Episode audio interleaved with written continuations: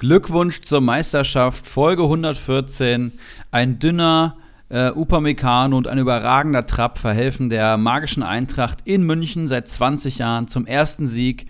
Und wir haben letzte Woche unsere Kader analysiert und es hat sich nichts getan. Beide durchschnittlich, beziehungsweise alle drei durchschnittlich gepunktet. Bei Felix geht das tatsächlich auch. Aber Jungs, wie war das Wochenende? Was geht? Henrik. Ja, schönen Abend auch von mir. Wochenende war schön, aber kurz. Hab ein bisschen was mit Freunden gemacht, aber nichts Spektakuläres. Bei Comunio bin ich trotz eigentlich solider 22 Punkte jetzt sogar auf Platz 13 gerutscht. Orban meinte, er müsste noch krank werden. Iago hat es nicht gepackt, die alte Leier. Aber jetzt ist Länderspielpause, ich werde mich neu aufstellen. Hab auch tatsächlich meinen Roland Salah verkauft. Von daher, keiner ist mehr sicher bei mir. Und jemand, bei dem auch die Spieler sofort gehen müssen, sobald sie nicht performen, ist der Felix. Und den will ich auch begrüßen. Moin. Das war eine sensationelle Überleitung. Gude, einen wunderschönen guten Abend. Und ja, da hast du natürlich absolut recht. Lacroix mit Gelb-Rot vom Platz geflogen. Der ist direkt rausgegangen, genauso wie Baku. Wer nicht liefert, der muss leider gehen. Und entsprechend habe ich momentan, glaube ich, noch 5 oder 6 Spieler im Kader, weil die 27 Punkte am Wochenende, das ging zum Glück noch, weil Afropanos getroffen hat. Und ja, das hat es doch so ein bisschen rausgerissen. Aber ansonsten muss man natürlich sagen, nur Leute, die performen dürfen, bei der Spielvereinigung Bamboleo Rutschbahn im Kader bleiben. Und entsprechend, ja, ist da der große Wühltisch eröffnet gewesen. Da bist du eiskalt, ne? Also da geht sofort zur Tür frontal raus, ne? Ja, also im Großen und Ganzen. Egal, wer da kommt. Im Großen und Ganzen schon. Kommt natürlich auch auf die Saisonphase an, aber ich finde, bei uns sind doch noch viele Alternativen auf dem Markt und entsprechend kann man dann noch ein bisschen durchtauschen. Also da muss man einfach dann, meiner Meinung nach, eiskalt sein. Krass. Ja, war ein heißes Wochenende auf jeden Fall. Aus Comunios Sicht, wie gesagt, ging so. Ich hatte auch 2 Torschützen, Meier, Höfler und Guerrero. War eigentlich perfekt gestartet bis Samstagnachmittag. Dann ist aber irgendwie fast gar nichts mehr passiert und ich bin auch mit 24 Punkten eingetrudelt. Unisivo 2, Klos 2, Baumgartner nicht gekickt. Das hat mich sehr geärgert. Lenz noch nicht wieder fit und meine Legende Framberger hat natürlich auch nicht gespielt. Komisch, dass der mir keine Punkte holt. Und ja, jetzt werde ich auch mal was umbauen. Also ich habe jetzt schon Unisivo verkauft und Haidara wird heute noch gehen.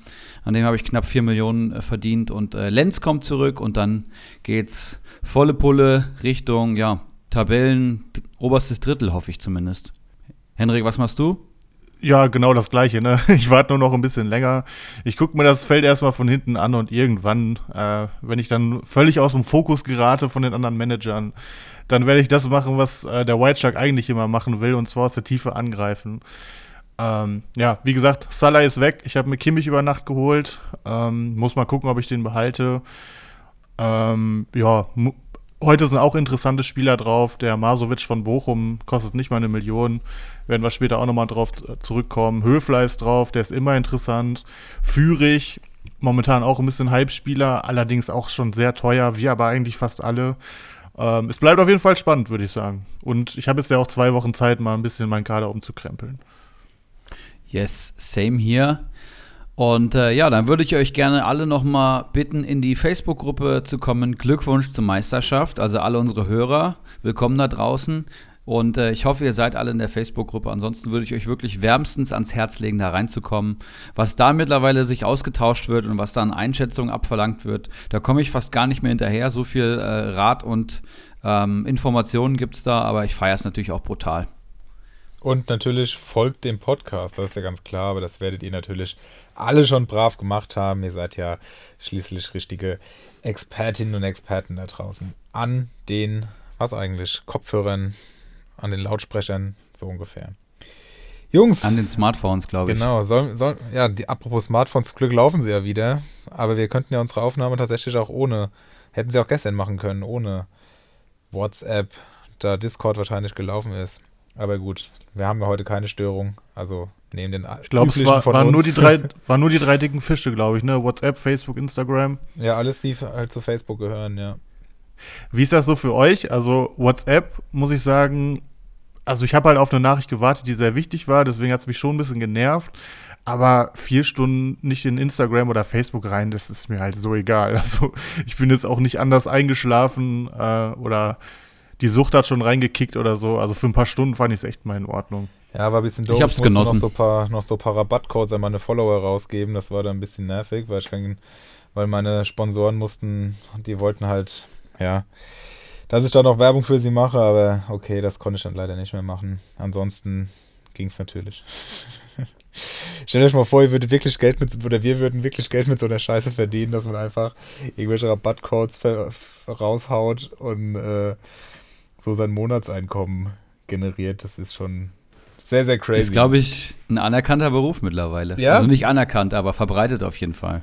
Ja, ich muss auch sagen, Anerkennung für sowas, weil wenn man das hinbekommt, dann scheint man ja irgendwas richtig zu machen. Naja, ich habe das Gefühl, wir schweifen ab. Sollen wir mal abtauchen?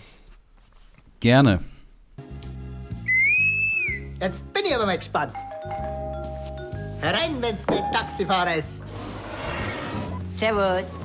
Voila. Braucht ihr noch einen Perlentaucher?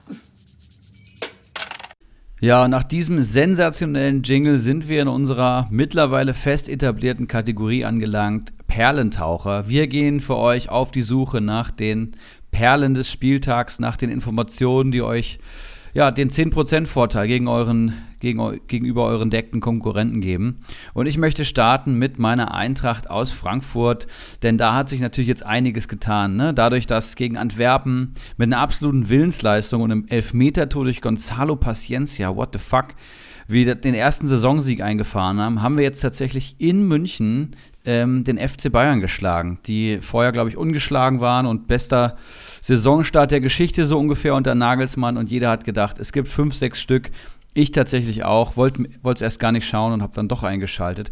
Hat sich gelohnt, aber warum ist die Eintracht gerade wieder so stark? Ich weiß es nicht, es waren zumindest 2 Siege und es wurde auf Dreierkette umgestellt. Glasner ja großer Verfechter der Viererkette, Frankfurt aber seit den letzten, ich würde noch sagen, 4 Jahren mit der Dreierkette unterwegs und sehr erfolgreich. Ich glaube, das spielen die meisten Spieler auch lieber, aber so eine Dreierkette, das wisst ihr alle, bringt natürlich die Vorteile, dass die Schienenspieler sehr offensiv agieren können und die dann besonders attraktiv werden bei der Eintracht. Das waren in dem Fall jetzt gegen München Almami Touré und Timothy Chandler. Kostic als Konterspieler in der Spitze gespielt, hat er auch sehr, sehr gut gemacht.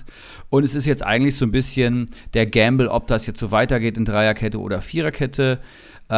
Kostic als Schiene ist unschlagbar. Ich glaube, es geht jetzt gegen die Hertha zu Hause, da ist auf jeden Fall einiges drin für die Eintracht. Und die Defensivverteidiger, also die defensiven Links- und Rechtsverteidiger sind in der Viererkette natürlich besser. Die offensiven Außenverteidiger in der Schienenformation. Und ich möchte euch jetzt eigentlich nur sagen, man kann nicht sagen, was Glasner jetzt vorhat. Es gibt noch kein festes System bei der Eintracht. Es gibt keine erste Elf. Es ist super schwierig zu sagen, wer spielt. Bis auf Jakic, So, Kostic, Bouré, Hinti und ja, Trapp sind eigentlich keine Spieler wirklich gesetzt. Also selbst ein Lenz, den ich mir jetzt gegönnt habe, selbst der wackelt jetzt. Ein Kamada hat so viele Assists letzte Saison gegeben. Ist schwierig. Ein Lammers hat das wunderschöne Tor gegen Wolfsburg erzielt und selbst der sieht jetzt unglücklich aus. Also Glasner experimentiert noch, man muss das weiter beobachten. Also keep your eyes open und 3 Punkte gegen die Hertha und dann geht's weiter mit der Eintracht. In Bochum vor allem, also ist ja auch noch ein sehr attraktiver Gegner dann im Anschluss. Ja, richtig.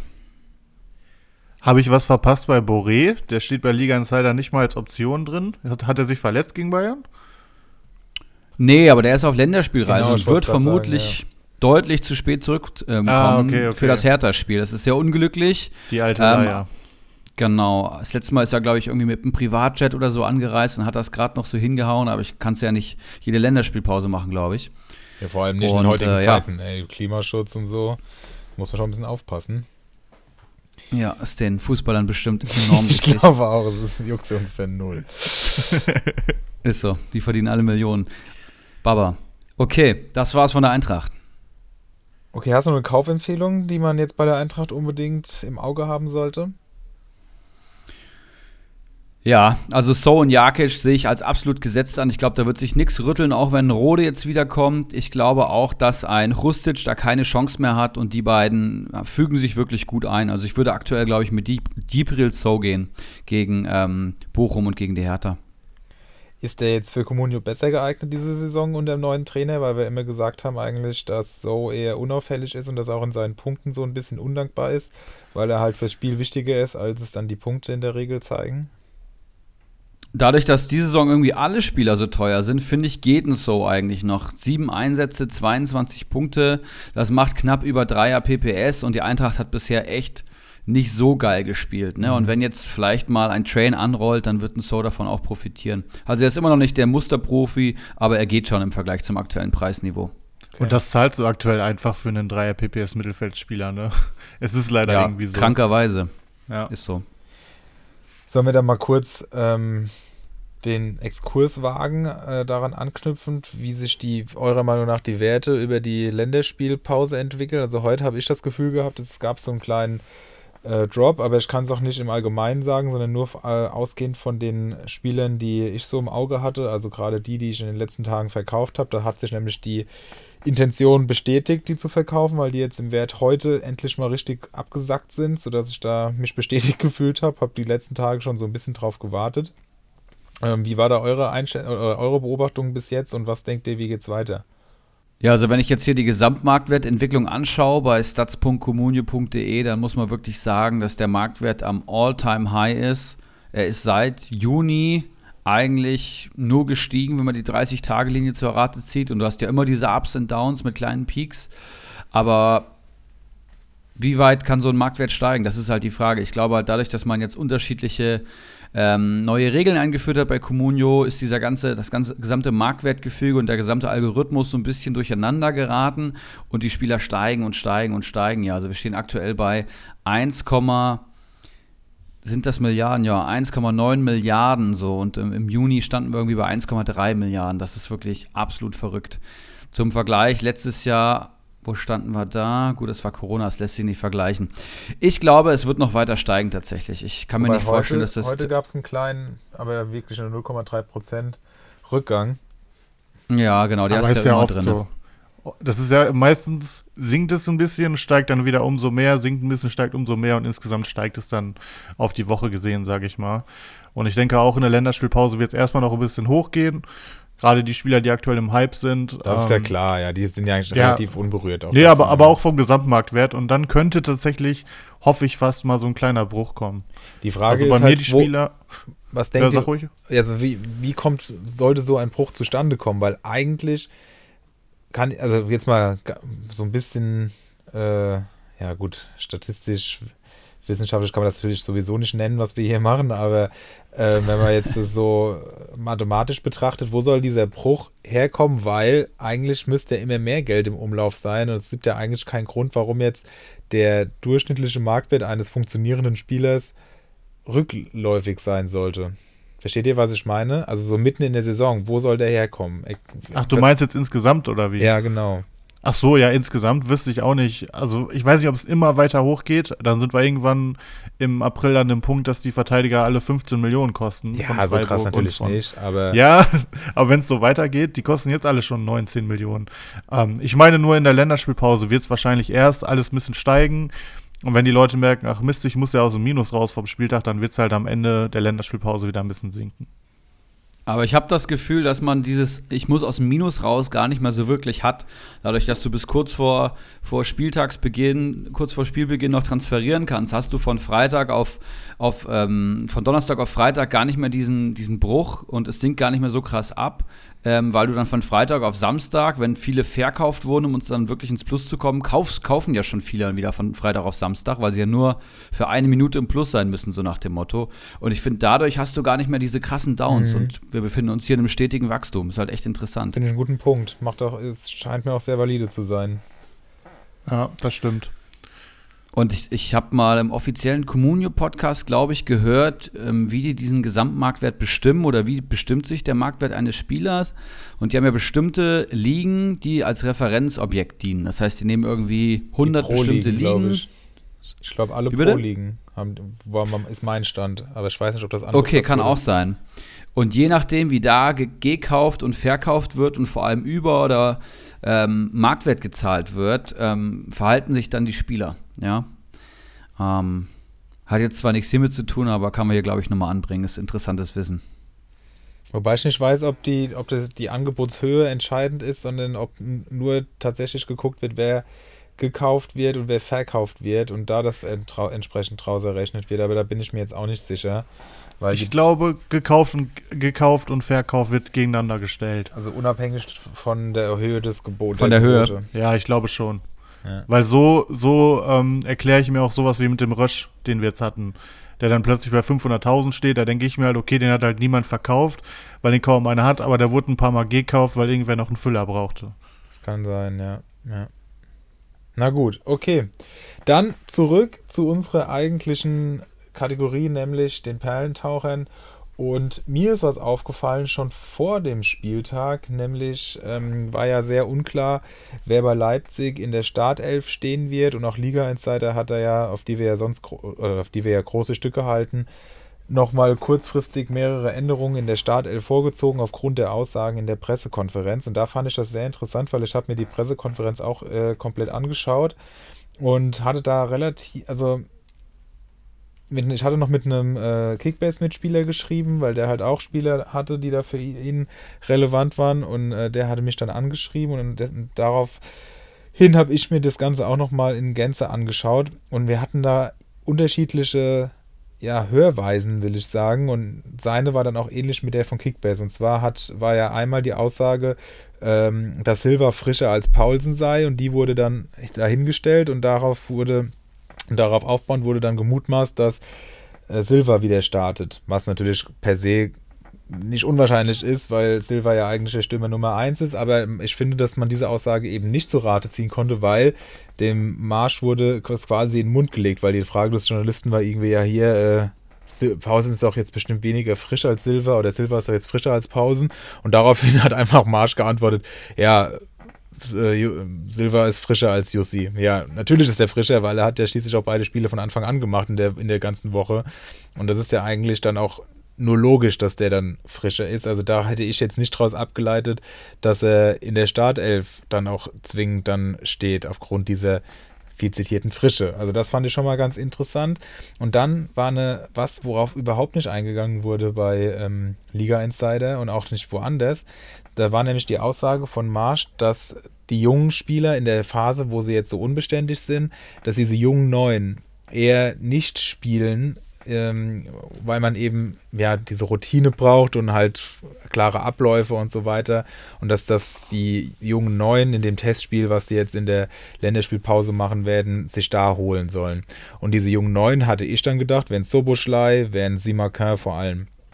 Und das wäre ja dann tatsächlich auch so gekommen, wenn Orban nicht irgendwo noch sich die Freck geholt hat, oder wie man, für die nicht hier aus der Gegend kommen, sich noch krank geworden ist, dann hätte der ja auch ganz klar gespielt, und Simakin wäre ja sehr wahrscheinlich dafür rausgerückt. Also das fand ich sehr interessant, und das ist um jetzt der langen Rede einen Abschluss zu geben, wenn man das, ich glaube, es kann sich lohnen, die RB-Pressekonferenz, die auch nur, ich glaube, 17 Minuten insgesamt ging, also irgendwann hätte man auch ausmachen können, als es nicht mehr ums Personal ging, dass man sich das einfach mal, wenn man davon betroffen ist, dass man da vielleicht ein, zwei Leute hat oder vielleicht auch eine Alternative hat und überlegt, wen stelle ich jetzt letztlich auf, sich das mal ganz anhört und sich da auf sein eigenes Gefühl verlässt und sich ein eigenes Bild macht, weil ich fand, dass das nicht ganz gut, also dass das nicht gut wiedergegeben wurde, die Aussagen aus der PK, im Vergleich zu dem, wie sie wirklich getätigt wurden. Und da hat sich mein Bauchgefühl dann letztlich auch relativ gut mit dem abgedeckt, wie es dann die Aufstellung hergegeben hat. Aber vielleicht war das auch nur eine einmalige Beobachtung. Das ist jetzt natürlich eine sehr kleine Erhebungsgröße mit einmal, aber das will ich auf jeden Fall im Auge behalten, ob sich das in Zukunft ähnlich verhält oder eben nicht. Es ist noch eine kleine Perle. Mal schauen, ob wir daraus irgendwann ein ganzes Amulett basteln können. Spannend. Ja. Ich habe auch eine Perle für euch, die ist relativ schnell erzählt, und zwar geht es um den FC Augsburg. Die performen dieses Jahr gegen die Gegner, die selber offensiv nicht extrem stark sind, immer defensiv sehr gut. Habe ich, glaube ich, auch schon mal irgendwann angemerkt, und jetzt ist es für Augsburg halt so, nachdem sie es gegen Dortmund sogar in Ordnung gemacht haben, dass das Programm leichter wird. Die spielen jetzt gegen Bielefeld, dann gegen Mainz, die zwar sehr stark sind, aber jetzt auch offensiv keine Macht sind, und gegen Stuttgart. Und ich denke, da sind einfach viele Punkte für die Defensivspieler drin, also gerade für die Dreierkette, mit denen sie ja immer spielen. Ein Udokai kommt jetzt wahrscheinlich zurück nach der Länderspielpause. Ein Oxford ist immer interessant, ein Roveleo, aber auch die Außen, Iago und wer dann halt rechts spielt. Ja, okay, rechts Framberger oder Gumni, weiß ich nicht, aber die anderen auf jeden Fall sind total interessant und alle recht preiswert. Von daher würde ich sagen, kann man sich die auf jeden Fall in der Länderspielpause holen und da ist einiges an Punktepotenzial dabei. Augsburg finde ich echt richtig scheiße und für mich sind die in der Form auch ein Abstiegskandidat tatsächlich, obwohl der Kader wirklich nicht so schlecht ist, finde ich. Ich weiß nicht, ob ihr da die Meinung teilt, aber ich finde es schwierig mit Augsburgern. Ich habe immer das Gefühl, die könnten sofort einbrechen. Ich finde, ich weiß nicht, wie ich den überhaupt gut finden soll, ne? Wenn dann mein Framberger nicht mehr spielt, die alte Legende. Niklas Dorsch als Neuzugang, ja, ist, glaube ich, ganz okay, aber da kommt auch nichts mehr. Caligiuri älter geworden, Meier in der 8. Station probiert das jetzt schon. Die Dreierkette weiß ich auch nicht, die ist top besetzt, aber da passiert recht wenig. Und Doppelspitze Vargas, Zekiri hat mich auch nicht überzeugt. Also, ich muss sagen, ich habe hier eine riesengroße Ambivalenz, weil ich habe diese Aufstellung gesehen am Samstag um 2:30 und habe nur gedacht, was ist denn das? Und da haben halt wirklich auch einige Spieler gefehlt, aber ich habe das nur, also es war fast schon eine Beleidigung für die erste Liga gewesen. Und dann habe ich mir das Spiel 90 Minuten angeschaut, aus persönlichen Gründen, als Dortmund-Fan. Und ich muss sagen, ich war tatsächlich phasenweise geschockt, was wir da für Probleme hatten mit dieser unterirdischen Mannschaft. Also manche Probleme auch so ein bisschen selbst gemacht in der Abwehr, die immer noch nicht richtig steht. Aber Augsburg hat für das, was diese Mannschaft auf dem Papier zu leisten imstande war, richtig, richtig gut mitgespielt. Zumindest in der ersten Halbzeit. Und das muss man wirklich anerkennen. Aber ich bin mir da auch wirklich unsicher, weil ich halt echt auch, wie du, Erik, der Meinung war vorm Spiel, das ist eine absolute Katastrophe. Und dann haben sie es sich eigentlich ganz gut geschlagen und jetzt kommen ja auch einige Spieler wieder zurück. Aber ich bin auch sehr gespannt, wie es mit denen weitergeht. Generell muss man halt auch sagen, dass so ein Roveleo stark überfordert gewirkt hat. Und das hat sich dann über das Spiel auch ein bisschen dann wieder relativiert und er hat ein bisschen Sicherheit gefunden. Aber generell bin ich gespannt, ob die Klasse halten können. Also ich sehe die auch nach den Aufsteigern als heißen Anwärter mit der Hertha momentan zusammen für den Relegationsplatz. Ja, definitiv. Bin ich total bei euch. Klar muss man auch sagen, Udokai war jetzt eigentlich fast die ganze Saison schon raus. Also der fehlt jetzt schon mindestens 4 Spiele. Der gibt natürlich auch nochmal Stabilität, aber die Defensive, da würde ich mir gar nicht mal so Sorgen drum machen, weil Augsburg hat schon den einen oder anderen zu 0 Bonus abgestaubt bei Comunio, also die Spieler. Aber offensiv geht halt gar nichts, ne? Gar nichts. Und da sehe ich eher das Problem. Finde aber gerade deswegen so ein Spiel wie jetzt gegen Bielefeld einfach super interessant, weil die Wahrscheinlichkeit, dass das 0-0 ausgeht, ist halt so hoch, weil beide defensiv recht stark sind, offensiv beide total limitiert. Und das sind halt die Spiele, wenn du da einen Oxford hast und der holt 7 Punkte, das ist halt einfach nur geil. Das stimmt. Ja, krass. Ich sehe gerade bei den Comunio-Top-Mannschaften ist der FC Augsburg auf Platz 15. Das heißt, mehr Punkte geholt als gesamtes Team als Fürth, Bochum und die Hertha auf dem letzten Platz. Und aber weniger gepunktet als Bielefeld. Und da hole ich mir, glaube ich, tatsächlich fast lieber einen Bielefeld-Spieler zum aktuellen Zeitpunkt. Aber vielleicht kann das nach den beiden Spielen ja dann schon anders aussehen. Ich sehe hier gerade die Notizen von meiner letzten Folge, 113, da habe ich im Perlentaucher angekündigt, dass Leipzig sehr erfolgreich mit Dreierkette gespielt hat. Das können wir, glaube ich, mal bejahen. Also die Dreierkette wird weiter bei Leipzig gespielt und Gladbach zu 0 plus Sieg mit Dreierkette gegen Dortmund. Jetzt gewinnen sie in Wolfsburg, was ich ziemlich beeindruckend finde und auch spielen weiter mit Dreierkette. Hier hatte ich gesagt, dass Janschke sich lohnen kann, aber jetzt war Bayer wieder vor Janschke. Also ich glaube, Bayer hat auch langfristig das größere Potenzial auch für Gladbach als Verein. Also ich glaube, ich würde mir eher Bayer als Janschke ins Team holen. Und dann mache ich gleich mit Gladbach weiter, denn die haben ein Wahnsinnsprogramm vor der Brust. Und mit Wahnsinnsprogramm meine ich wahnsinnig einfach. Statistisch schlagen sie auf jeden Fall enorm raus. Und die nächsten 5 Gegner von Borussia Mönchengladbach sind mit 2 Siegen im Rücken, das muss man dazu sagen, Stuttgart, Hertha, Bochum, Mainz und Fürth. Also mit Bochum und Fürth schon mal die 2 schlechtesten aktuellen Bundesligamannschaften dabei. Hertha ist die drittschlechteste tatsächlich. Mainz, ja, rutscht gerade eher so ein bisschen mehr ins Mittelfeld ab, haben wir gesagt, ist eine funktionierende Mannschaft mit einer guten Defensive, im Sturm hakt so ein bisschen Und Stuttgart ist eine Wundertüte, da weißt du nicht, was du kriegst. Also ich finde es sehr, sehr attraktiv. Was sagt ihr zu dem Programm? Ja, an sich erstmal liest sich das natürlich sehr gut. Andererseits bin ich noch ein bisschen skeptisch, weil Gladbach gefühlt dieses Jahr gegen die guten Gegner besser performt als gegen die kleinen. Die haben zwar gegen Bielefeld gewonnen, das Spiel hatte ich aber gesehen, das hätten sie auch gut und gerne 2-1 verlieren können. Also das war echt ziemlich lucky. Ich glaube, dass ihnen momentan eher die guten Gegner liegen. Die werden sicherlich auch mal ein Spiel von denen gewinnen, aber ich bin mir auch zu 100% sicher, dass da mindestens ein Spiel dabei ist, wo sie stolpern werden. Also ich sehe jetzt nicht 5 oder 6 Gladbach-Siege in Folge. Allerdings muss ich zugeben, ich habe ja den Embolo, ich weiß nicht, ob es letzte Woche war oder vorletzte, ziemlich fertig gemacht. Das Fallrückzieher-Tor, das war natürlich ein gutes Statement. Ich gehe stark davon aus, dass er hier zugehört hat und einfach nochmal den extra Schub Motivation hatte. Ich möchte dir nochmal kurz darauf daran erinnern, wie war deine Aussage? Da hat jeder andere Spieler mehr Ballgefühl im kleinen C als Embolo in beiden Füßen, oder? Nee, so? Um Player ging's nur. Ja, das ist halt nach wie vor so. Also Player hätte den Ball ist er jetzt auf einmal technisch hervorragend und macht alle 3 Spiele ein Fallrückzieher-Tor. Also ich habe keins davon auf Schalke gesehen. Ja, ich habe jetzt am Wochenende eins gesehen und musste doch kurz schmunzeln. Naja, gut. Dann müssen wir aber auch noch kurz mal, wenn wir schon damit anfangen, uns gegenseitig fertig zu machen. Erik, was hältst du von deiner Aussage, dass Hoffenheim jetzt richtig durchstartet? Ja, schwierig, ne? Muss man schauen. Ohne Baumgartner wird es natürlich generell schwierig bei Hoffenheim. Und ich glaube, mit Baumgartner geht es dann wieder weiter Richtung Erfolg. Ich finde es aber gut, dass wir uns jetzt hier selbst so zerfleischen. Wir sind so quasi die CDU der Podcast, der Fußball-Podcast. Also nur, dass wir es auch noch mehr nach außen tragen und das nicht mal an die Bild-Zeitung durchgeben müssen. Ist doch gut. Lassen wir die Leute daran teilhaben. Damit bloß am Ende alle das Gefühl haben, okay, eigentlich kann ich mir auch sparen, was die 3 da sagen, weil es die Hälfte davon ist totaler Käse. Echt so. Abwarten.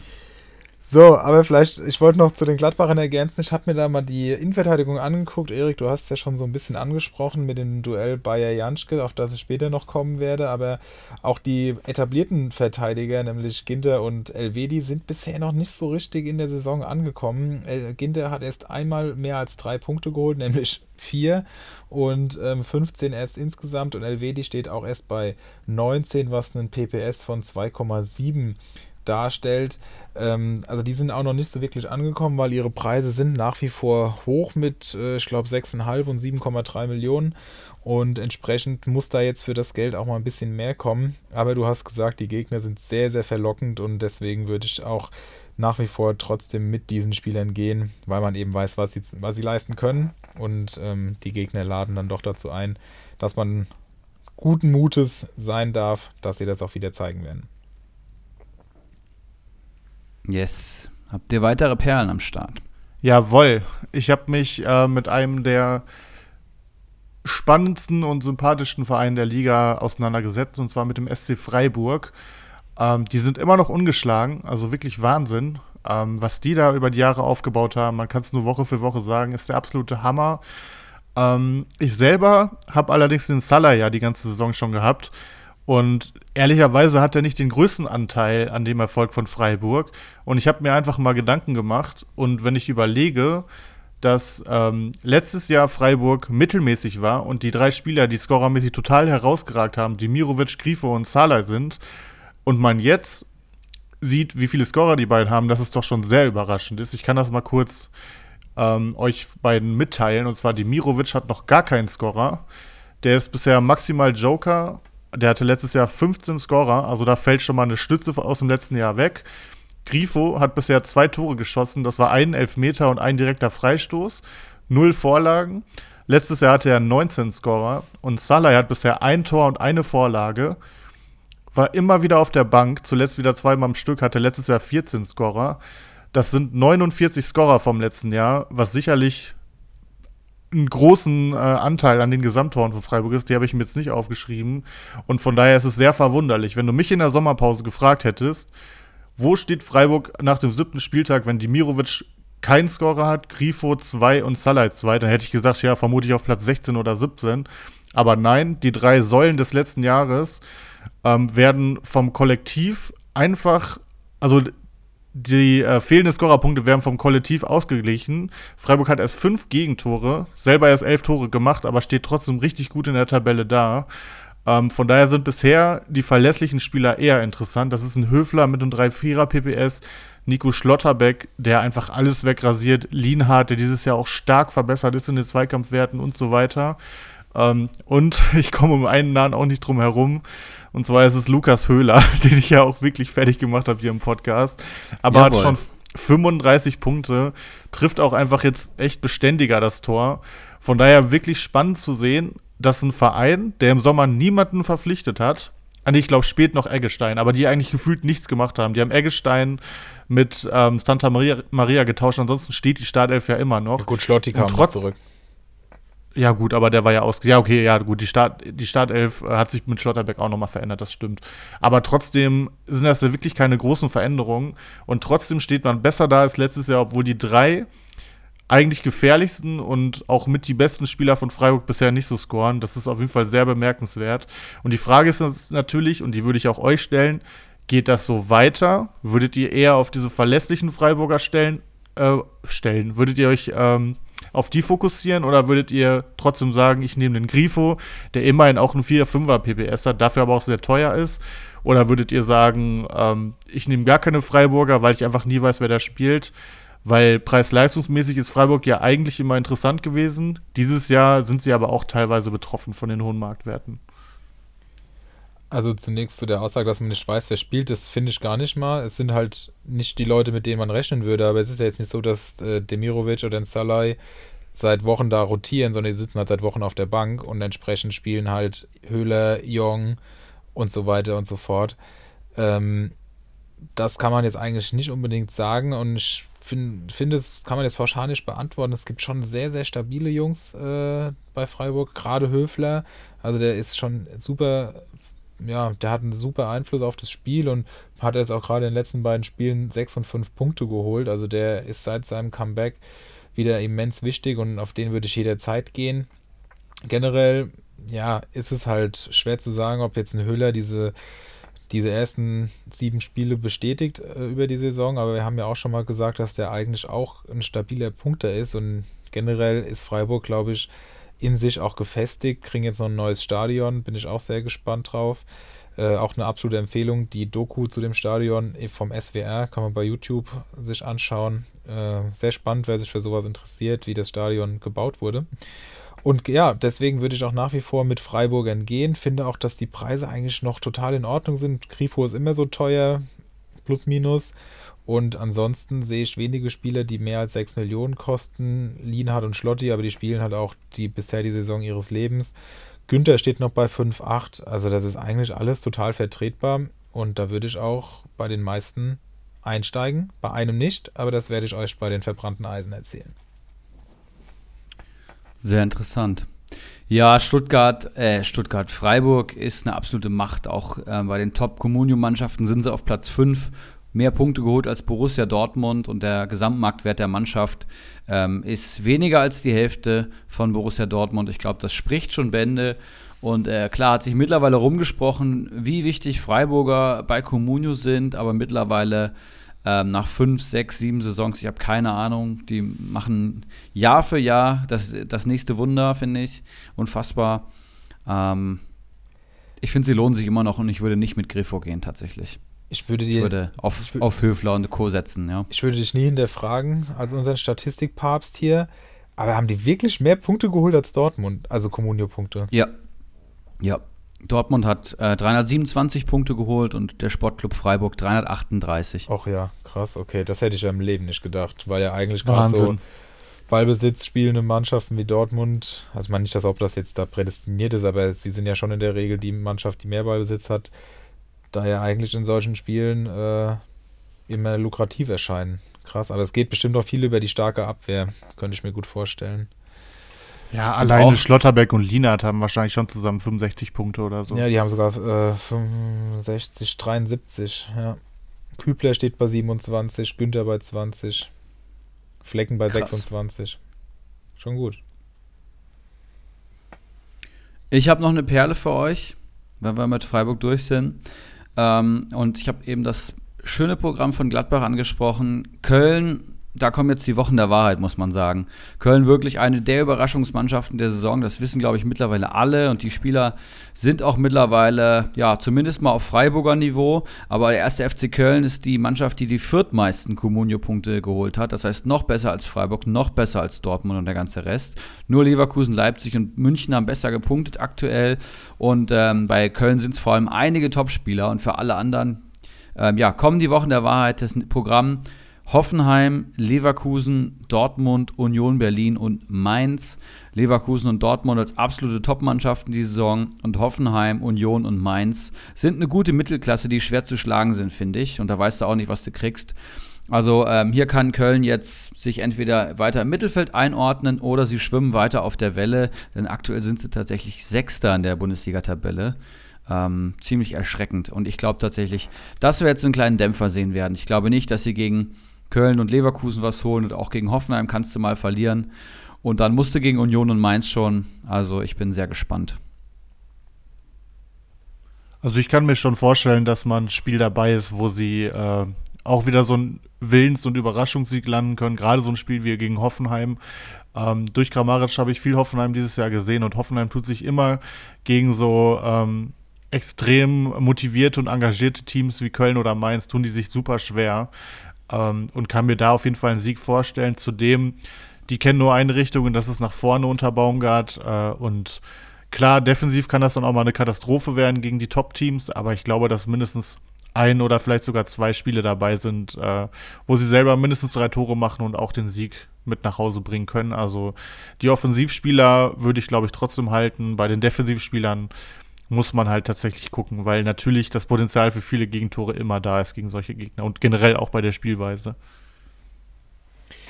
Ich habe jetzt halt Ja, also wenn man es mal gegenüberstellt, mit Freiburg gerade oder den Vergleich da anstellt, sieht man halt auch, dass viele Spieler deutlich teurer sind. Skiri steht bei 11,1, Modest bei 14,2, Kainz bei 12,5, Hector 8,1. Das sind halt schon Ut bei 7,5. Das sind schon immens hohe Preise, weil Köln halt einfach auch so ein richtiger Hype-Verein ist, noch mit dem Baumgart und so. Das macht natürlich viele heiß und lässt die Marktwerte nach oben schießen. Und wenn man dann das Programm sieht, dann würde ich da auch sagen, dass man da durchaus vorsichtig sein sollte, auch wenn die Werte jetzt wahrscheinlich über die Länderspielpause durch den Sieg und die damit verbundenen hohen Punktzahlen von einigen Spielern noch weiter ansteigen könnten oder zumindest stabil sein könnten. Aber das würde ich doch sehr mit Vorsicht genießen. Ja, ich habe jetzt zum Beispiel einen Rafa Zichos im Kader, und der ist 4 Millionen wert. Ne? Der ist jetzt über Nacht 150.000 gefallen, obwohl er 4 Punkte geholt hat. Keiner weiß es, aber der ist 4 Millionen wert, und dem sein PPS steht tatsächlich nur bei 2,7. Ja? Man denkt, Rafa Zichos, wow, 4 Millionen. Aber der PPS ist wie letzte Saison. Das heißt, die ganzen Kölner Punkte, die holen gerade nicht die durchschnittlichen Kölner, sondern wie Ljubicic, Zichos und Schieß mich tot, sondern das sind eben genau die du eben angesprochen hast, Felix. Und ich bin tatsächlich jetzt so weit, dass ich sage, mit dem Programm für 4 Millionen Rafa Zichos, da kriege ich bestimmt was Besseres für. Was würdet ihr sagen? Ja, vielleicht einfach ein Spieler, der vielleicht ein ähnliches Niveau hat, aber ein einfacheres Programm. Eben vielleicht ein Bielefelder oder ein Augsburger, wo wir eben gesagt haben, wo einfach das Programm ein bisschen leichter ist. Sehe ich auch so. Und meistens sind die günstiger. Und wenn ich jetzt meinen Meierhöfer im Vergleich sehe, der hat genau den gleichen PPS jetzt mit seinem Tor. Und der spielt bei fucking Greuther Fürth und ist unter 3 Millionen wert. Da würde ich, glaube ich, lieber mit dem gehen tatsächlich. Ja, definitiv. Generell aber ein Stamminnenverteidiger, der eigentlich auch stabil ist, finde ich für unter 4 Millionen eigentlich auch jetzt keinen Grund, ihn unbedingt zu verkaufen, insofern ich keinen besseren Ersatz schon im Kader hätte. Aber es gibt halt 100 Alternativen, ne? Weil dadurch, dass wir immer noch nur mit 4 Verteidigern spielen dürfen, also hat jeder eigentlich nur 4 spielende Verteidiger, vielleicht mal jemand 5, aber in der Regel 4, manche sogar nur 3. Aber so viele Teams spielen mit 5er-Kette, und die Spieler sind fast alle als Verteidiger gelistet. Deswegen gibt es Verteidiger halt immer im Überfluss. Und ich glaube, in den 2 Wochen Pausen würdest du auf jeden Fall einen Ersatz für Zichos finden. Also ich würde ihn vielleicht abgeben. Kannst natürlich jetzt auch erstmal warten, wenn du sagst, der ist grundlos gefallen. Vielleicht steigt er auch wieder. Aber ich glaube schon, dass man da Ersatz findet. Erstmal in der WhatsApp-Gruppe anbieten, mal gucken, ob Mitspieler bietet. Haben wir noch Perlen übrig? Ich habe keine mehr. Ich auch nicht. Perfekt, dann können wir wieder auftauchen und uns den Transfers widmen. Here comes the money. Here we go. Money talk. Here comes the money. Money, money. Dollar, dollar. Dollar, dollar. Ja, und hier haben wir heute zwei Transfers wieder zu besprechen. Einer davon ist Marius Wolf, ein Mann, der sich für einige überraschend in der Startelf von Borussia Dortmund wiedergefunden hat am Samstag. Der ist nämlich für 3,37 vom Computer zu Bollek in Liga 1 gewechselt. Wie gesagt, im letzten Spiel stand er in der Startelf, konnte dort aber auch nur bedingt überzeugen. Ich habe, wie gesagt, das Einzelspiel gesehen und ja, da war doch klar erkennbar, dass die Angriffe doch zumeist über die andere Seite gespielt wurde, was dann ja die Seite von Meunier war. Also man hat dann doch seinen Grund, warum das irgendwie nicht ganz so, zumindest in der ersten Halbzeit nicht ganz so überzeugend war, was Dortmund da gespielt hat. Und letztlich hat es aber dann für 2 Punkte gereicht. Wenn man bei Dortmund spielt, hat man da vielleicht auch die Hoffnung, dass das ein bisschen mehr ist, aber ja, für den Preis ist das sicherlich erstmal auch in Ordnung. Sein Marktwert liegt bei knapp 2,9, steigt aber derzeit kontinuierlich, sodass auch der Overpay sicherlich nicht auf keinen Fall falsch war in meinen Augen. Und was aber Bollek mit Wolf selbst vorhat, das wollen wir uns jetzt erstmal anhören. Gute in die Runde. Ihr wolltet von mir hören, warum ich Marius Wolf die Woche verpflichtet habe.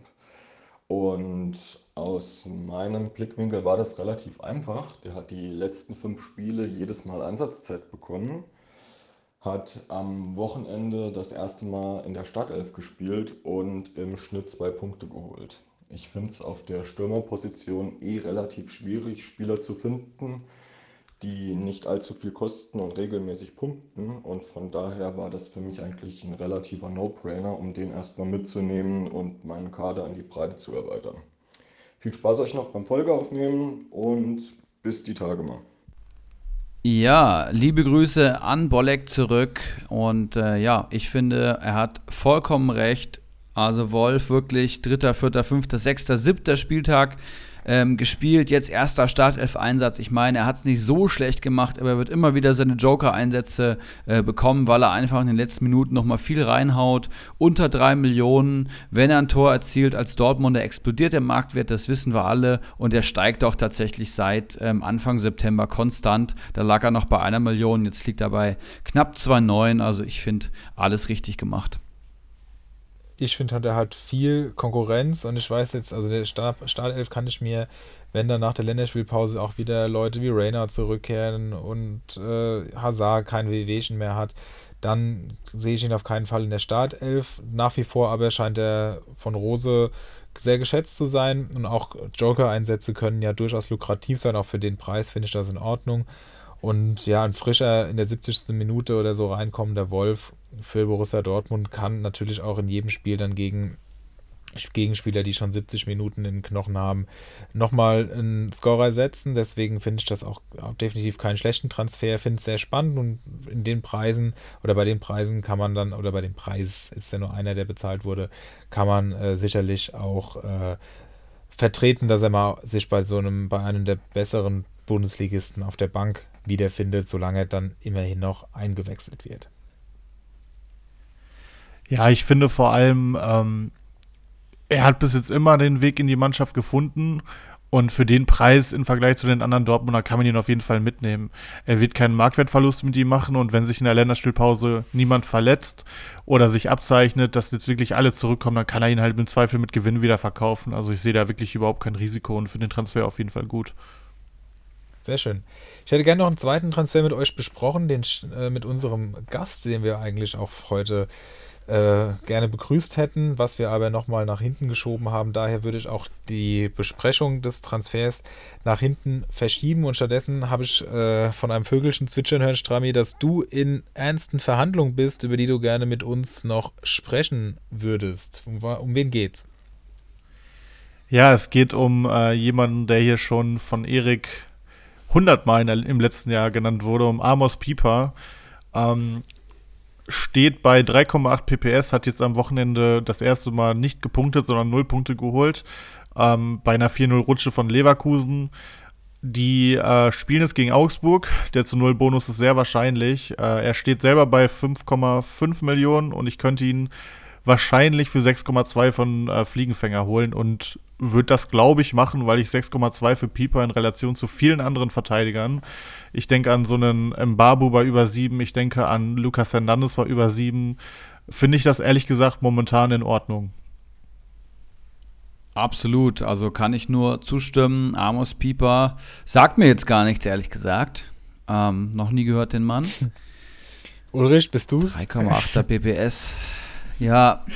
Beschäftigst du dich nur, oh Gott, seit dem Frankfurt-Sieg gegen Bayern beschäftigst du dich nur noch mit den Top-Clubs der Liga, ne? Das wirst du niemals aus meinem Munde hören. Zumindest nicht ernst gemeint. Nee, Amos Pieper musst du kaufen jetzt, ne? Ich meine, er fällt rabiat, das sehe ich gerade, 6,5 Millionen vorm Spieltag wert gewesen, jetzt mal 0 Punkte geholt, aber kannst du auch bei 4 Gegentoren. Und jetzt kommt halt Augsburg, absolut attraktiv, und davor zweimal 6 Punkte geholt. Der Junge spielt immer noch bei Bielefeld. Bielefeld defensiv erstaunlich stabil, halt offensiv hakt so ein bisschen. Und ich glaube, dass der sich auch für 6 Millionen zumindest langfristig ausbezahlen wird, aber auch jetzt, glaube ich, schon nächstes Spiel. Also was und soll hier dagegen sprechen? Das Ding ist, der wird ja auch nicht ewig weiterfallen. An irgendeinem Punkt werden sich die Leute auch denken, ey Leute, das ist immer noch Pieper. Und dann wird er fast, ich könnte mir vorstellen, dass er sogar mit glatt 6 oder so aus der Länderspielpause rausgeht. Weil 5,5 ist schon sehr niedrig für ihn, finde ich.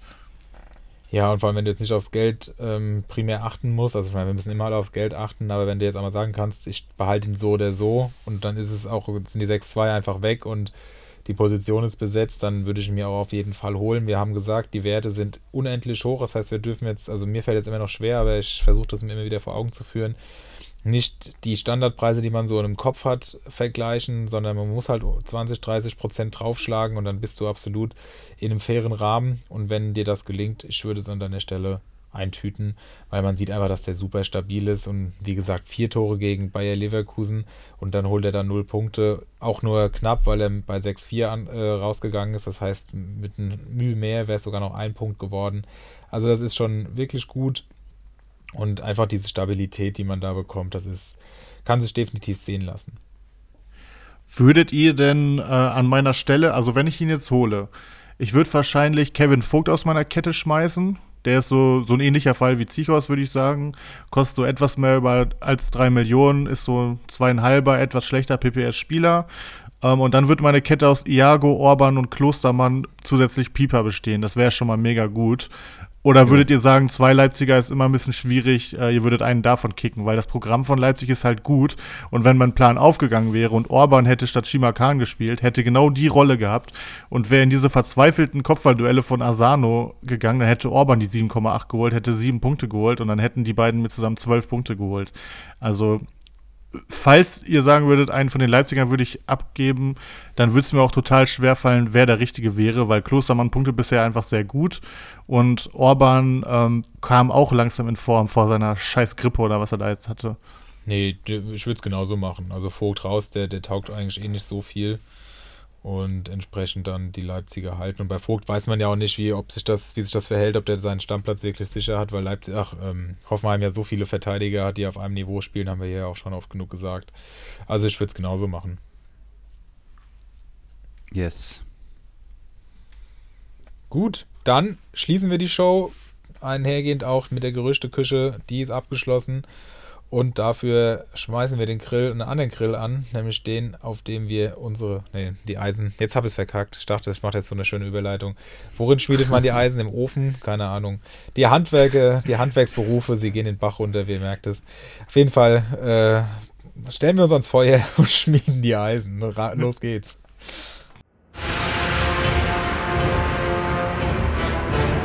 Die heißen Eisen.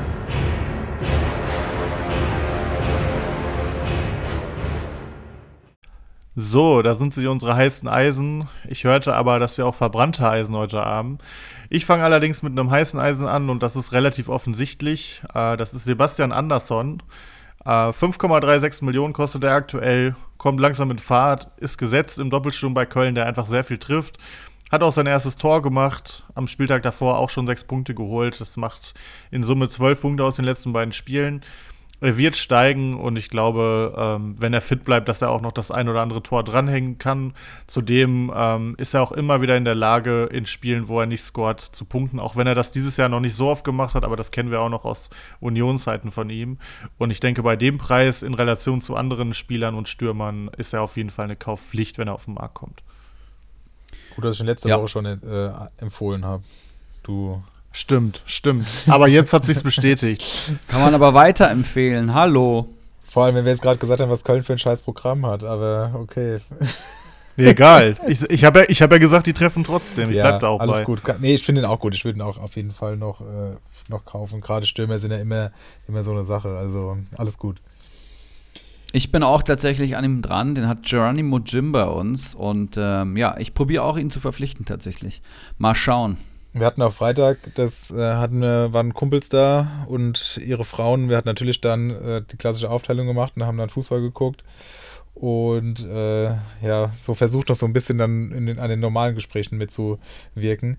Und der eine Kumpel hat bei Kickbase an der Sonne und er hat da so ein bisschen auch schon die Theorie aufgestellt, dass es natürlich auch gut sein kann, dass der mittelfristig Stürmer Nummer 1 wird, weil Modest ja so ein bisschen einen Durchhänger hat. Das ist auch spannend zu beobachten, aber gleichzeitig sind wahrscheinlich ja die beiden Stürmer gesetzt. Von daher macht man da, glaube ich, nichts falsch, wenn man derzeit mit Anderson geht.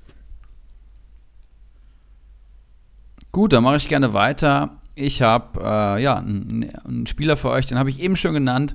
Der hat am Wochenende genetzt und ist in meinem Team. Marco Meyer-Höfer. Ich habe ihn damals für 2,9 knapp gekauft. Jetzt ist er tatsächlich heute 2,9 wert. Und er ist einfach ein super Preis-Leistungsspieler. Er hat in Liga 2 war schon der beste vierte Verteidiger von Punkten. Und er hat in den letzten 5 Spielen hier einfach 4, 4, 2, 1 und 7 Punkte geholt. Und das als Vierter, das ist eine absolute Kaufempfehlung, wenn man den Kader voll bekommen möchte. Und Meierhöfer kannst du ja eigentlich immer hinten reinstellen. Finde ich super. Und PPM habe ich mir noch aufgeschrieben, der liegt bei 0,99. Also PPM um die 1 rum ist ja immer sehr, sehr gut. Das heißt, für 1 Million bekommt ihr einen Punkt pro Spiel am Spieltag. Das ist herausragend, wenn ihr da eure 40 Millionen so investiert am ersten Spieltag. Dann habt ihr 40 Punkte im Schnitt, das ist nahezu unmöglich. Deswegen merkt ihr schon, das ist ein super Preis-Leistungs-Verhältnis. Definitiv, da kann ich nur zustimmen. Ich habe auch noch einen Verteidiger, der ab Stand jetzt ein sehr gutes Preis-Leistungs-Verhältnis hat, und das ist Jordan Bayer von Gladbach. Habe es vorhin schon so ein bisschen angedeutet, der jetzt mit einer 7,14 Punkte geholt hat. Ja, überraschend weiß ich nicht, aber doch in einem 50-50-Duell wahrscheinlich gegen Janschke sich durchgesetzt hat. Das ist natürlich die Frage, wird er dauerhaft spielen oder dann doch wieder nächste Woche Janschke? Aber sind wir mal ehrlich, warum sollte man ein junges Talent nicht spielen lassen, wenn man dafür einen alten Janschke spielen lassen kann? Übrigens, ich war da doch ein bisschen irritiert. Was denkt ihr, wie alt Janschke ist? Oder wisst ihr es? Ich weiß es nicht. Ich wusste es nicht. 54. Oh. 32. Ja, 31. 31 erst? Ja, ich hätte auch gedacht, dass der irgendwie schon so 35 ist und nur noch so ein bisschen da mitkickt, um auch den Kader aufzufüllen. Aber der ist scheinbar doch noch relativ gut im Saft. Bayer jedenfalls steht bei einem Marktwert von 2,5 Millionen, stark steigend. Trotzdem, wenn der sich da jetzt durchsetzt, wird das natürlich enorm weiter hochgehen, und den würde ich mir auf jeden Fall kaufen. Wir haben das gute Programm von Gladbach angesprochen. Das alles spricht für diesen Mann, und ich glaube, dass man sich das definitiv anschauen kann. Und da ja jetzt noch eine lange Länderspielpause vor uns liegt, wird der Wert auch weiter steigen. Das heißt, wenn man ihn jetzt kauft und selbst wenn er nicht spielen sollte, weil unser Opa Janschke sich doch noch durchsetzt, dann wird man auch keinen finanziellen Verlust machen. Ich glaube, dass es auch noch ein bisschen auf Benzo Baini ankommt, ne? Also bei dem steht ja noch im Raum, ob er vielleicht sogar zur Nationalmannschaft fährt, was auf jeden Fall eine super Idee wäre, nachdem er Gladbach wochenlang gefehlt hat. Und, glaube ich, auch verletzt aus der letzten Länderspielpause kam.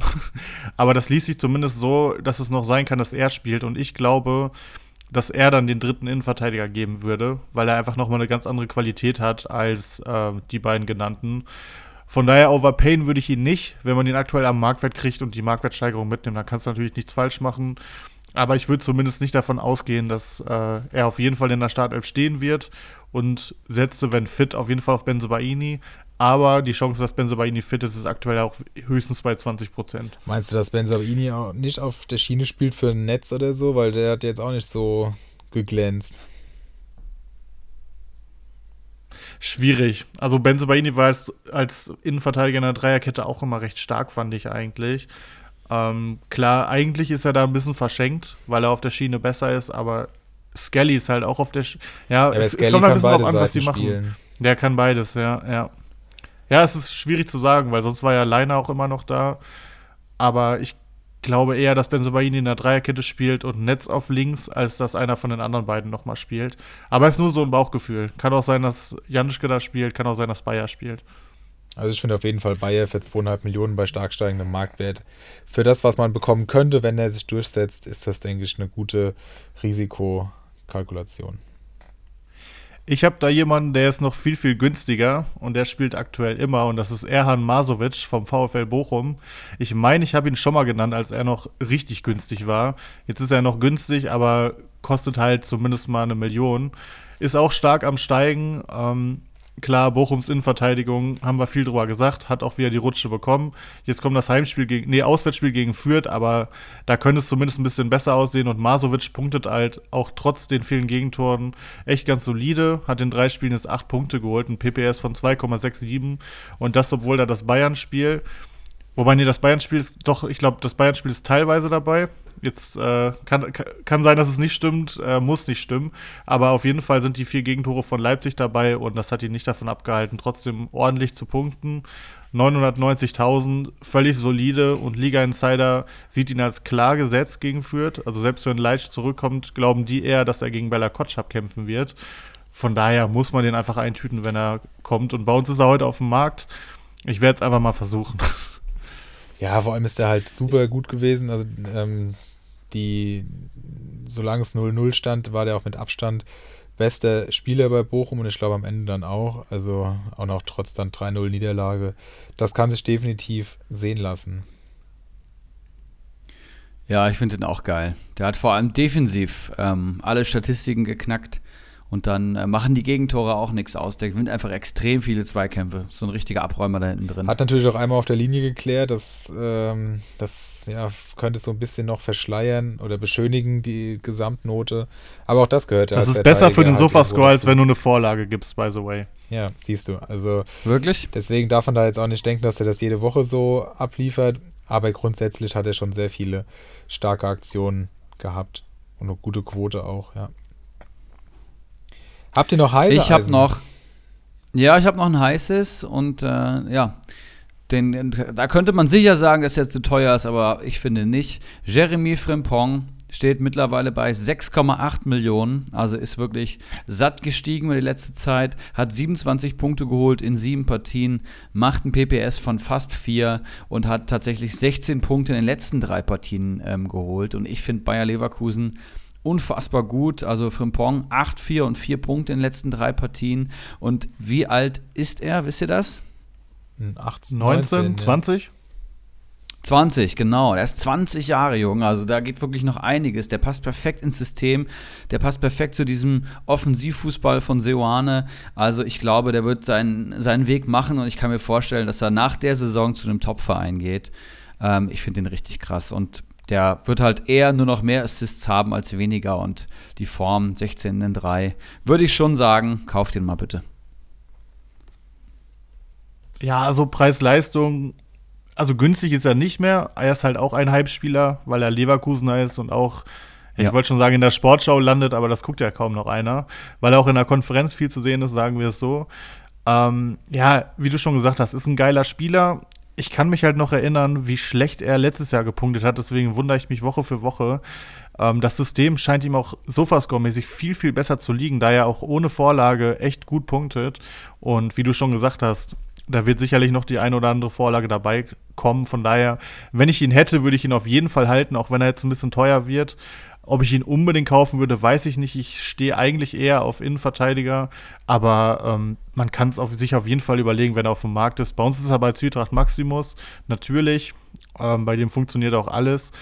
Von daher, da wird man erstmal nicht rankommen, aber für euch da draußen ist es sicherlich schon eine Überlegung wert, ja. Gut, habt ihr noch heiße Eisen oder sollen wir nochmal nach verbranntem Material schauen? Ich habe noch ein heißes Eisen, das kann ich aber ganz schnell machen. Das ist Edmond Tapsoba, ihr kennt ihn alle. Mittlerweile bei 6,2 Millionen, kommt bald wieder. Ich glaube, selbst wenn er das nächste Spiel ausfällt, lohnt er sich trotzdem. Das ist nämlich gegen Bayern. Spätestens danach sollte er eigentlich wieder in der Startelf sein.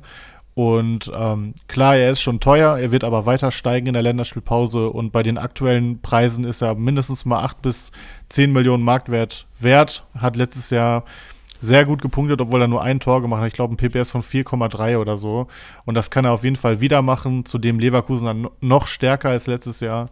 Da geht, denke ich, einiges. Zudem hat El Pistolero, bei dem auch alles funktioniert in unserer Liga, ihn von mir gekauft für 7,2 Millionen plus ich kriege nochmal 500.000, wenn er die 7 Millionen jetzt knackt. Von daher kann man davon ausgehen, dass auch bei Tapsoba alles funktionieren wird und er in den ersten 4 Spielen irgendwie 2 Tore nach Ecken machen wird oder so. Sehr schön. Ja, schauen wir nochmal auf 2 verbrannte Eisen, von denen ich nach wie vor nicht weiß, was am Feuer passieren muss, dass Eisen verbrennen, aber auch das sind dann vielleicht Hausaufgaben, die wir bis zum nächsten Mal machen werden. Gerne auch mal Bezug nehmen, vielleicht haben wir da draußen irgend so einen Schmied, so einen Johnny stehen, der uns das erklärt. Ja, apropos Johnny Schmied, in seiner Mannschaft spielt Jong, wir haben uns schon öfter darüber unterhalten, seinen Stammplatz ja scheinbar sicher hat, zumindest hat er 6 von 7 Spielen in der Startelf gestanden, steht deswegen auch bei 4,66 Millionen, aber man ahnt schon so ein bisschen, wir haben gesagt, die Preise sind hoch und Stürmer sind besonders teuer und dann sind 4,66 gar nicht so viel und das liegt vor allem daran, dass die Manager wohl erkennen, dass seine 21 Punkte vor allem daraus resultieren, dass er 15 in einem Spiel geholt hat, in dem man einen Doppelpack geschnürt hat. Ansonsten steht er bei einem PPS von 1 und das als Stammspieler von dem so erfolgreichen Freiburg.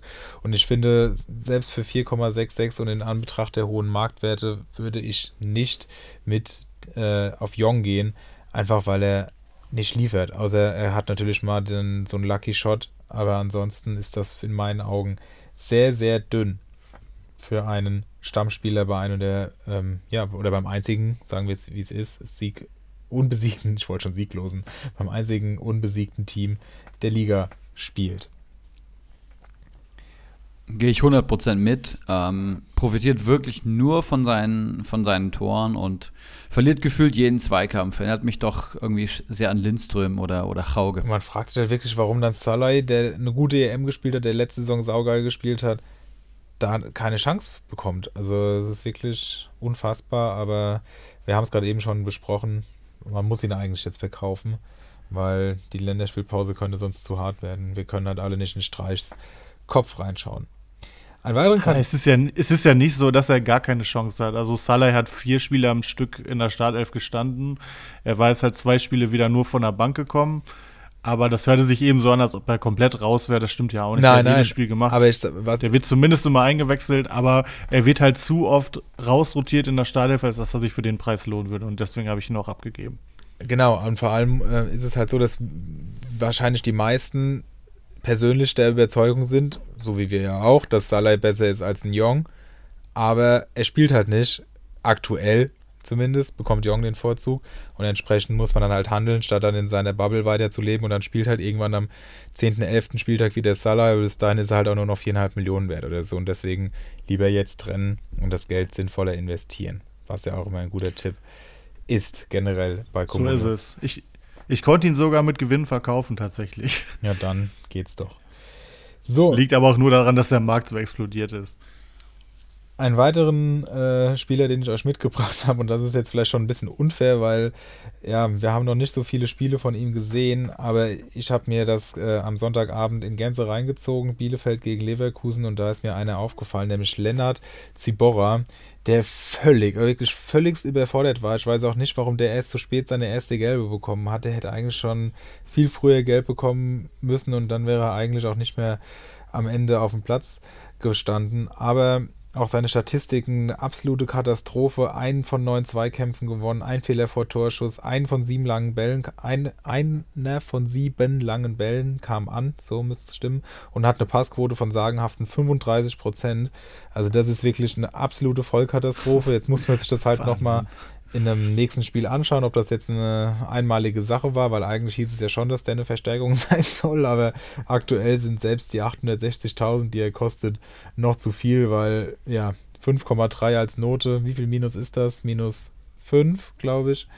Also das ist ja absolut katastrophal und dann sollte man nicht mal weniger als 1 Million für ihn bezahlen. Aber ich lasse mich auch gerne eines Besseren belehren, wenn er dann im nächsten Spiel gegen Augsburg einen leichteren Gegner hat, den dann nicht komplett rund macht, dass er dann vielleicht sich ein bisschen stabilisiert. Aber die Werte, die sind, also es war halt ganz cool, weil es mir im Spiel schon aufgefallen ist und dann habe ich mir heute Morgen mal die Werte angeschaut und habe gesehen, okay, das deckt sich 1:1 mit den Beobachtungen und ja, da würde ich doch definitiv die Finger von lassen. Aber ich wundere mich. Also ich kenne den ja. Fandst du den nicht so geil? Ja. Ja, also was heißt so geil? Ich kenne den aus der Schalke-Jugend und der hat halt auch in Italien gespielt. Der hat ja bei Bergamo gespielt, glaube ich, letztes Jahr. Nee, bei Genua. Und weiß ich nicht. Also wenn ich ihn mal gesehen habe, was nicht oft war natürlich, nach der Schalke-Zeit, dann hat er immer einen guten Eindruck gemacht. Ich habe auch Artikel gelesen, wo drin stand, wie dumm es von Schalke schon wieder war, dass da keine Rückkaufoptionen mit in den Vertrag gemacht wurde. Also ich kann es noch nicht einschätzen, ob der einfach in der Bundesliga überfordert ist oder ob er einfach einen schlechten Start hatte. Aber ich könnte mir fast vorstellen, nach der Leistung, dass der Lauersen, der halt auch ein absolut unterdurchschnittlicher Bundesliga-Profi ist, aber bei Comunio halt ganz in Ordnung ist. Ich könnte mir vorstellen, dass der dann einfach wieder spielt, weil man die Kette mit ihm ja auch irgendwo gewohnt ist. Warten wir es ab, aber die Werte wollte ich auf jeden Fall nochmal mit euch und allen da draußen teilen. Dann lasst uns doch gerne nochmal fix in unsere Ligen schauen. Das haben wir nämlich jetzt schon ewig nicht gemacht und wir haben aktuell 7 Spieltage durch. Wir haben 3 Ligen mit 18 Managern und ich kann ja gerne einfach mal Liga 1 anfangen. Hier gibt es einen neuen Tabellenführer tatsächlich. Rocco 95 und der W auf Platz 1 und 2 spielen eine richtig, richtig gute Runde. Rocco 95 macht sehr, sehr viel richtig. Der wird von Saison zu Saison tatsächlich besser. Gulaschi, Kusunu im Kader, Soloy, Endo und Kruse holen hier vor allem die Punkte. Mamouche hat er noch mitgenommen. Der W auf Platz 2 sieht auch sehr, sehr stabil aus. Mit Kainz, Zakaria zum richtigen Zeitpunkt geholt. Hazard, Bibu, Raum, Brunner punkten sehr gut, über 20 Punkte geholt. Und jetzt mit dem starken Schwolo im Tor kann das nur was werden. Gefällt mir. Auf Platz 3 dann Altmeister Bakadi Diakite. Glückwunsch zur Meisterschaft an der Stelle. Und auf den letzten 3 Plätzen auch sehr interessant. Kekis 11, der Aufsteiger von letzter Saison. AKA Bakadis Zweitaccount, wie er auch ganz gern genannt wird. Kann die starke Vorsaisonsleistung nicht bestätigen. Der hat letzte Saison echt verdammt viel richtig gemacht, richtig viel Mannschaftswert erwirtschaftet. Und das fällt ihm momentan richtig, richtig schwer. Niederlechner und Rutter sind die punktbesten Spieler mit Horn und Sosa und das reicht dann gerade einfach nicht für die erste Liga.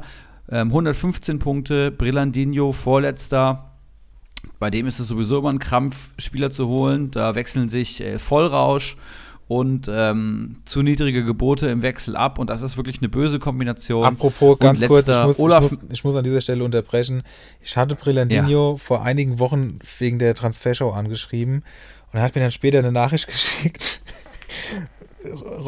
rotzevoll, aber sehr unterhaltsam. Und neulich hat er mich nochmal, und da habe ich geschrieben, irgendwie hat er gesagt, ja, bringt das auf jeden Fall in den Podcast. Aber dann war es schon zu spät. Wir hatten schon aufgenommen. Und jetzt hat er mich neulich nochmal angeschrieben, dass ich endlich die Nachricht in den Podcast bringen soll. Ich weiß jetzt nicht, ob er das ernst gemeint hat, aber ich finde, das könnten wir eigentlich machen. Mal gucken, ob wir es für diese Folge noch schaffen oder ob wir es in der nächsten Folge einfach mal so als Outro nutzen. Sehr witzig, sehr unterhaltsam, hat mich sehr erheitert. Liebe Grüße. Ja. Ich muss dazu sagen, als ich jetzt beim Sommerfest war, ich kam irgendwann mittags mit Stumpenrudi an und er war der Einzige, der schon sowas von besoffen war, der konnte schon gar nicht mehr reden und der war trotzdem bis tief in die Nacht da. Also der Mann hat auf jeden Fall eine Mission. Aber lag das nicht daran, so wie ich das gelesen habe, dass er einfach immer noch da war? Korrekt, genau. Ja, stimmt. Immer noch da. Das muss man ja zu seiner Ehrenrettung dann auch mal sagen. Das ist ja eigentlich absolut bewundernswert. Nice. Ja, so standhaft ist er auf jeden Fall nicht bei Comunio, aber am Trinken auf jeden Fall ein Endgegner.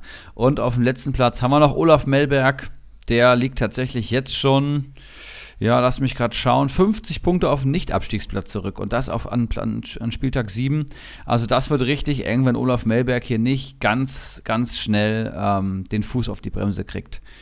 Sehr, sehr spannend. Ich auf Platz 11 übrigens, Ulrich H., der große Ulrich H. auf Platz 8. Der ist tatsächlich noch 12 Punkte vor mir. Ne, 10 sogar nur. Und auch Geronimo Jim macht gerade eine sehr, sehr gute Figur. Sehr spannend. Dann schauen wir doch auch nochmal in Liga 2. Da habe ich die große Ehre, das Feld anführen zu dürfen mit 222 Punkten, dicht gefolgt von Goldson, dessen Kader wir ja vor einigen Wochen hier bewertet und ja, völlig zu Recht abgefeiert haben. Auf Platz 3 Lasermetin, der in der ersten Runde des Nexus Cups leider gegen, ja, das heißt leider, also man ist ja immer froh, also es hätte mich für beide gefreut, aber es wäre irgendwie natürlich auch witzig gewesen, wenn Bacardi in der ersten Runde schon hätte die Segel streichen müssen und da wirklich in der ersten Runde rausgeflogen ist. Hat jetzt auch den Spieltag gewonnen bei uns, entsprechend konnte er sich da in der Tabelle ja auf Platz 3 vorschieben, 46 Punkte, herzlichen Glückwunsch dazu. Ja, im Keller sieht es dagegen anders aus. Dickel Karl, der ja vor der Saison von dir, Erik, eigentlich noch sehr gelobt wurde, liegt auf Platz 15. Platz 16, Prinz Václavs One-Hit-Wonder. Da ist die Selbstironie im Namen leider auch diese Saison Programm. Ivan der Schreckliche und auf Platz 18 die Antiwurzel runden das Feld ab. El Pollo, unser dritter Mann im Bunde, der mit aufsteigen durfte, auf Platz 14. Und ja, insgesamt muss man sagen, ist es noch relativ eng beisammen.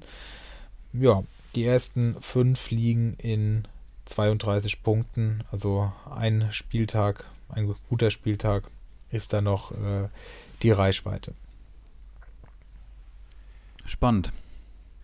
Ja, dann haben wir noch eine dritte Liga und in der bin ich ja vertreten. Als Ziel habe ich mir den Aufstieg gesetzt, wurde auch viel hier genannt bei den Kadern und finde mich jetzt auf Platz 13 wieder mit 140 Punkten, also es läuft einfach nicht zusammen. Wir haben letzte Woche lange drüber geredet und ich habe auch gesagt, dass wir ein langes, breites Mittelfeld haben und man einen Banger-Spieltag braucht, um vorne reinzukommen. Das hat sich scheinbar der Stumpen-Rudi zu Herzen genommen, der einfach übers Wochenende 8 Plätze gut gemacht hat mit einem 54-Punkte-Spieltag, der ist jetzt plötzlich auf Platz 3. Vorher hat er mit mir da unten rumgegurkt und jetzt ist er auf einem Aufstiegsrang. Also es geht wirklich schnell und ihm ist wirklich was Phänomenales passiert. Und zwar hatte er in dem Spiel am Freitag zwischen Köln und Fürth einfach alle 4 Torschützen. Und ich sag mal, wenn jetzt Modest und Anderson jeweils 2 Tore gemacht hätten und er hätte noch den Nielsen von Fürth oder so, dann wäre es ja das eine. Aber er hat Meyerhöfer, einen Verteidiger, macht ein Tor. Er hat Anderson, macht ein Tor, ist geschenkt. Skiri kann auch immer mal treffen, trifft aber 2-mal und er hat alle 4 in seinem Team. Das ist natürlich optimal vor der Länderspielpause. Sein Gesamtmarktwert steigt und steigt. Ein Skiri auf einmal schon bei 11 Millionen. Ein Anderson jetzt bei 5,3. Gut, ein Meyerhöfer wird wahrscheinlich nicht ewig viel steigen. Aber was man noch dazu erwähnen muss, er hat sich auch noch Skelly geholt als Marktwertsteigerung, hat ihn aber nicht aufgestellt. Sonst wäre der Spieltag noch besser geworden. Aber auch da kann er jetzt natürlich gut Marktwertsteigerung mitnehmen. Also bei dem Mann läuft gerade alles. Ich habe ja die Dortmund-Trikot-Wette mit ihm laufen. Das sieht natürlich super aus. Aber wir haben auch noch 2 andere im Bunde, bei denen eigentlich alles läuft. Das sind Zwietracht Maximus auf Platz 1, 209 Punkte. Hat sich den Wirtz für 10 Millionen geholt, der steht jetzt bei 20. Der hat einen Bornau für 2,5 Millionen geholt, der steht jetzt bei 5. Ein Frimpong hat er für 2,6 geholt. Es tut echt weh, man kann es mittlerweile ja immer lesen, wie viel bezahlt wurde. Also bei dem funktioniert wirklich alles. Und der hat mittlerweile so einen hohen Marktwert und der ist so tief drin in der Liga. Ich glaube, den kann nichts mehr aufhalten. Er ist immer sehr gut darin, anderen zur Meisterschaft zu gratulieren, wenn es bei ihnen läuft. Ich will das an dieser Stelle jetzt hier mal tun. Glückwunsch zur Meisterschaft. Du machst das schon, Junge. Auf Platz 2 haben wir El Pistolero, bei dem auch wirklich viel funktioniert hat. Er hatte sich in der Sommerpause Modest und Brünn Larsen geholt, die ihn dann direkt vom Marktwert und von den Punkten nach oben geballert haben. Und während ich am Anfang noch ein bisschen skeptisch war, weil ich kannte ihn einfach noch nicht, er ist der Neuling in der Liga, muss man so langsam sagen, der macht schon verdammt viel richtig. Der ist gut drin in der Bundesliga und er hat einfach ein gutes Händchen. Der kauft einen Zakaria, bevor der trifft. Der kauft einen Haidara, bevor er 2-mal trifft. Der kauft einen Hinteregger vorm Frankfurt-Spiel und der macht ein Tor, vorm Bayern-Spiel und der macht jetzt ein Tor. Also die Abwehr, ich habe ihm ja Tapsoba verkauft, habe ich ja eben gesagt, ist jetzt Tapsoba, Lucas Hernandez, Hinteregger, Elvedi. Dazu hat er einen Zakaria, einen Haidara, einen Caligiuri und vorne Thomas Müller. Er ist auch gut im Minus, kann sein, dass er Müller wieder abgibt, aber in der Breite ist das aktuell nicht zu schlagen. Mit einem Radecki noch hinten dran, der auch schon 32 Punkte hat. Also die beiden, da sieht es sehr, sehr gut aus. Bei Stumpenrudi kommt es halt drauf an, was er jetzt durch den Vorteil, den er sich jetzt durch den Banger-Spieltag verschafft hat, machen wird. Aber alle anderen sind noch einigermaßen erreichbar. Viele da vorne hatten auch einen schwachen Spieltag. Von daher mischt sich das immer so ein bisschen durcheinander an den vorderen Plätzen bis ins Mittelfeld. Wo sich allerdings nicht viel tut, ist ganz hinten. Wir haben den Zlatan AB, der hatte mal einen guten Spieltag jetzt. Der hat 81 Punkte nur, ist auf Platz 16. White Shark war mit seinem mit Abstand besten Spieltag im Minus, hat 79 Punkte. Du also, Scheiße. Ja, der Mann ist verloren. Also wirklich ein sympathisches Kerlchen, aber ich weiß es auch nicht. Falls ihr euch nicht ganz erinnern könnt, das ist der Mann, der damals in dieser 4-Stunden-Episode mit den alten Jungs den Podcast, die ganzen Kader bewertet hat. Also wirklich ein lustiger Typ, aber viel rum kommt nicht. Und auf dem letzten Rang haben wir Außenriss 88, auch ein Neuling, nur 6 Punkte geholt, insgesamt 76 Punkte. Auch da sieht es ganz und gar nicht gut aus. Ja, krass, die letzten 4 aus der Fraktion Hattenbach. Also schwierig. Und vor allem 76, 79, 81, damit wären sie, glaube ich, in allen anderen Ligen auch so auf den Positionen. Das sieht wirklich nicht gut aus. Mr. Gästeblock, wenn du sogar 30 Punkte hinter Mr. Gästeblock stehst, da weißt du, es wird ernst. Mr. Gästeblock, Legende. Sehr nice. 2 Plätze ist da noch hinter mir. Es ist so eine Frechheit, ne? Ja, Stami, du musst jetzt mal ran, aber du bist ja drauf und dran, hast ja Kimmich jetzt auch verpflichtet. Was soll, jetzt kannst du nur bergauf gehen. Ja, so wie wir es seit Wochen sagen. Von daher, klar, kann nur bergauf gehen. Ah ja, du sagst das. Ja, du hast es auch. Du hast meinen Kader letzte Woche analysiert und hast auch nicht viel gefunden. Ja, alles. Ich glaube, das wird schon. Es haben 7 Spieler wieder nur gespielt. Es ist einfach jede Woche irgendwas Neues. Selbst mein Bruder, der hier fleißig auch immer zuhört, wenn wir uns am Wochenende sehen, sagt er immer, der arme Stramboli. Da regt er sich wieder auf, hat er gesagt. Geil. Also deine Leiden gehen schon durch ganz Deutschland. Dann sollen meine Spieler einfach mal performen, dann leide ich auch nicht. Ja, deine Leiden gehen durch ganz Deutschland schon. Falls du noch ein bisschen Antrieb brauchst, Henrik, überleg mal nächste Saison, wenn Felix und ich uns in Liga 1 battlen und du noch in Liga 3 rumkrebst, wie schlimm das wäre. Ja, nicht so cool halt, ne? Nicht so cool. Also ich muss ja auch erstmal das Ding festmachen. No homo, aber das... Ja, das, Felix. Und du kannst auch noch absteigen, Erik, ne? Ja, jetzt wird's aber. Ich glaube, wir machen das jetzt zu, bevor wir wirklich dann, ähnlich wie vorhin schon gesagt, die CDU dann Woche für Woche in unseren Prozentzahlen abstürzen. Und oder habt ihr noch irgendwas, was ihr noch zu besprechen gedenkt? Nur eine kleine Ankündigung, wir haben es eben schon gesagt, ich denke mal ab nächster oder übernächste Woche werden wir dann wieder regelmäßig Gäste in den Podcast einladen. Ich glaube, unser Setting hat sich jetzt soweit gefunden, dass wir dann auch einen 4. dazu holen können und da werden wir dann wieder einige Specials vorbereiten, aber auch viel Einblicke in die Ligen und vor allem Kaufempfehlungen der besten Manager unserer Ligen. Also da freue ich mich schon sehr drauf, wenn wir wieder ein paar Leute am Start haben. Bin auch sehr gespannt, ich glaube, da kann man sich mal 2-3 Stunden Zeit nehmen, wenn wir zu viert labern, oje, oje. Das kann was werden, das wird auch ein Spaß, das zu schneiden.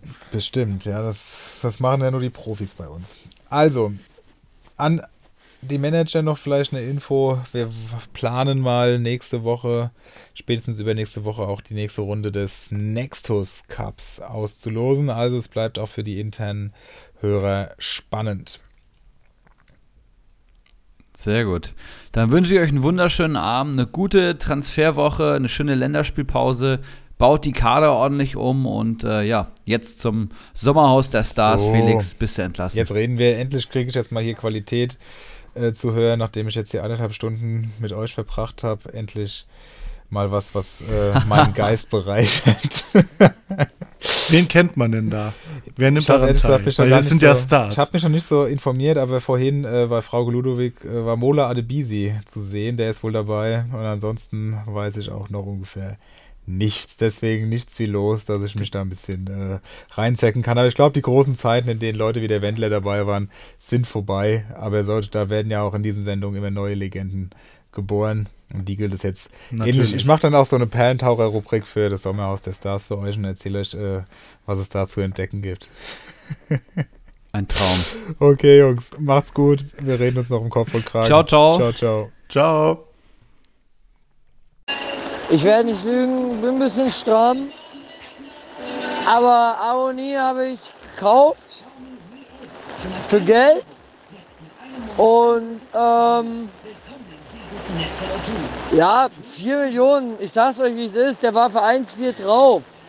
Ein Verteidiger in dem Maße ist immer 3 bis 4 Millionen wert. Dann kriegt man einen Stürmer, ich meine Stürmer, nicht Verteidiger. Kriegt man einen Stürmer für 4 Millionen. Das ist für die Zukunft eine gute Investition. Und da die Leute, die Comunio spielen, alles dumme Wichser sind, wird ein Spieler, der wieder frisch irgendwo draufkommt, overpaid. Das mit overpaid habe ich nicht spezifiziert. Also ich meine damit, der kann noch mal gut auf 5 Millionen hochgehen. Und ich denke, das war einer der besten Transfers, die ich machen konnte. Auch wenn es sehr, sehr teuer war. Ein Stammstürmer von Union. Auch wenn sie, sag ich mal, 16er werden. Ist das immer noch wert.